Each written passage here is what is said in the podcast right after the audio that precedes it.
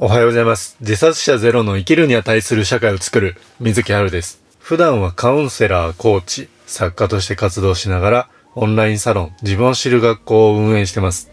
今回の配信のテーマは、なぜ自分が成長すると、それまで仲良かった周りの人とのズレが生まれるのかというお話をしていきたいと思います。えー今回もですね、ちょっと一緒にイメージしていただきたいんですけど、えーいきますね。えーあなたは少し前までは自分のやりたいことがわからない状態でした。でもあることをきっかけに、こんな仕事をしたり、こんな生活をして生きていきたい。そういうふうに人生の方向性が定まりました。それからはそこに向かって進むことができるようになりました。それで周囲からは、最近変わったね。自分らしく生きられていいね。っていうふうに言われるくらいに変わりました。なので、とても嬉しい気持ちになってます。はい、ありがとうございます。こんな風に自分が変わると、周りからの印象とか評価も変わってくると思うんですね。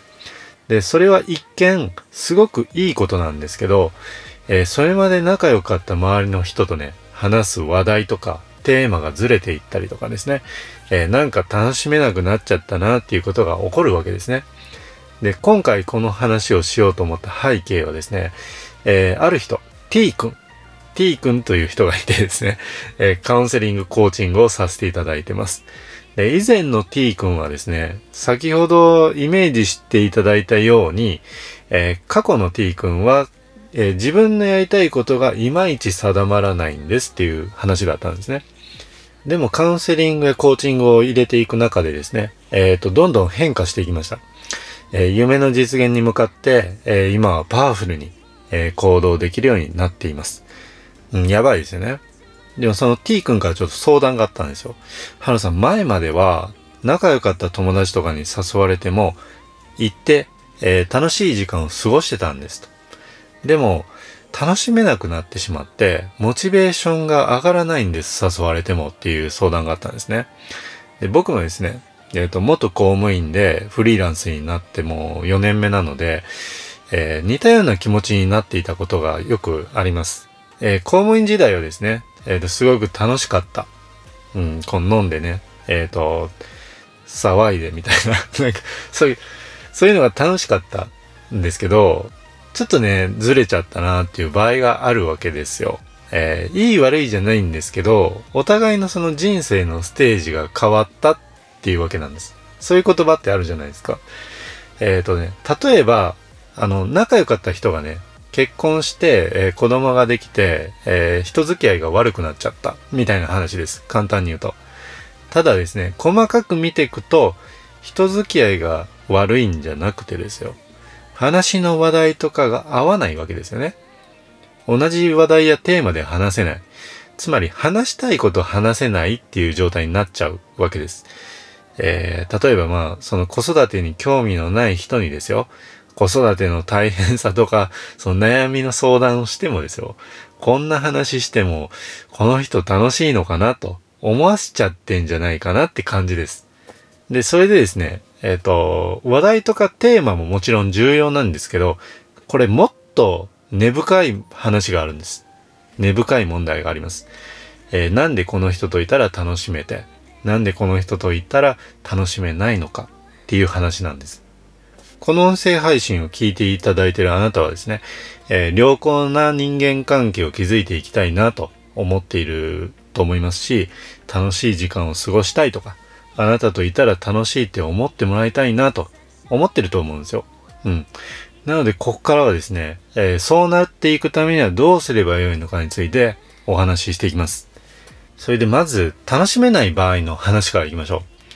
えー話し相手の人が、えーこういうことを言ってきたらどう思いますか？いきますね。そんなの変だよ。こうしなきゃダメだよ。だって親がダメって言ってるからさ、先生がこうしろって言ってるからさ、周りがこうしてるからさ、っていうようなですね、世間体とか常識の話ばっかりだと、その、話してる相手の人の気持ちが見えにくい。楽しめないというか、楽しみにくいと思うんですね。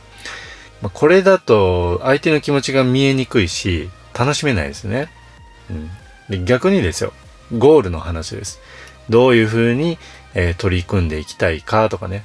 そういう話ですね。こんな自分になりたいとか。そういう価値観、ワクワクしてる話だとどうでしょうかってことなんですね。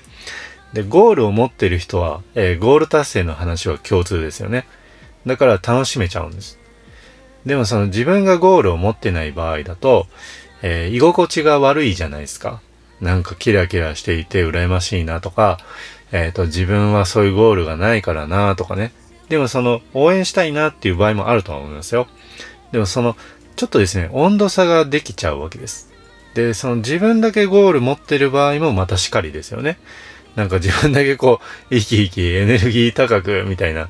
例えばまあ、あの、あなたがね、お笑い芸人というか、人前で何かネタをやるときにですよ。YouTube の収録でもいいと思います。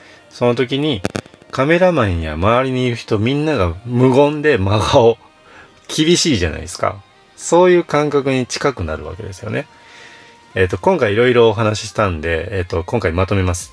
えー、以前の T 君はですね、世間体や世の中の当たり前に縛られていた。えー、自分のゴールを持ててなかった。だから周りはこうだよねっていうふうに周りと一緒に話していたと。でも自分のゴールを持てるようになった T 君はですね、明らかにステージが変わりました。だから、えっ、ー、と、その自分のゴールに向かってこんな風にやってるんだっていう風に言ったりするわけですよね。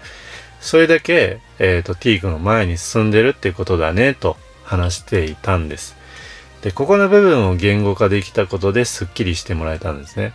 まあ、もちろんですよ。その、まだゴールがないとかね、世間体が気になるなっていうのは悪いことじゃないんですよ。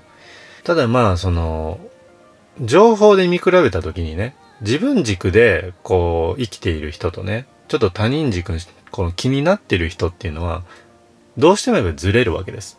ここの部分を認識したらですよ、どっちがいい悪いではなくて、あ、そういう状態なんだなってことなんです。